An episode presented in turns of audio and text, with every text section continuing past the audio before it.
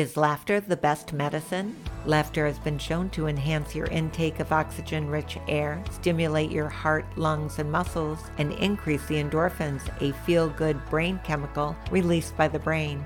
In the United States, anxiety disorders are the highest reported mental health issue, with 42.5 million people suffering from this illness, and 4.5 million children are diagnosed and living with anxiety. Like the video so far, subscribe and follow us a comprehensive study from nine countries of approximately 3,000 participants with depression, anxiety, or both found humor therapy decreased their symptoms, and some reported the effects of humor therapy was significant. Remember, your best source for everything health is your chiropractor. Visit your chiropractor regularly and make sure your nervous system is functioning 100%.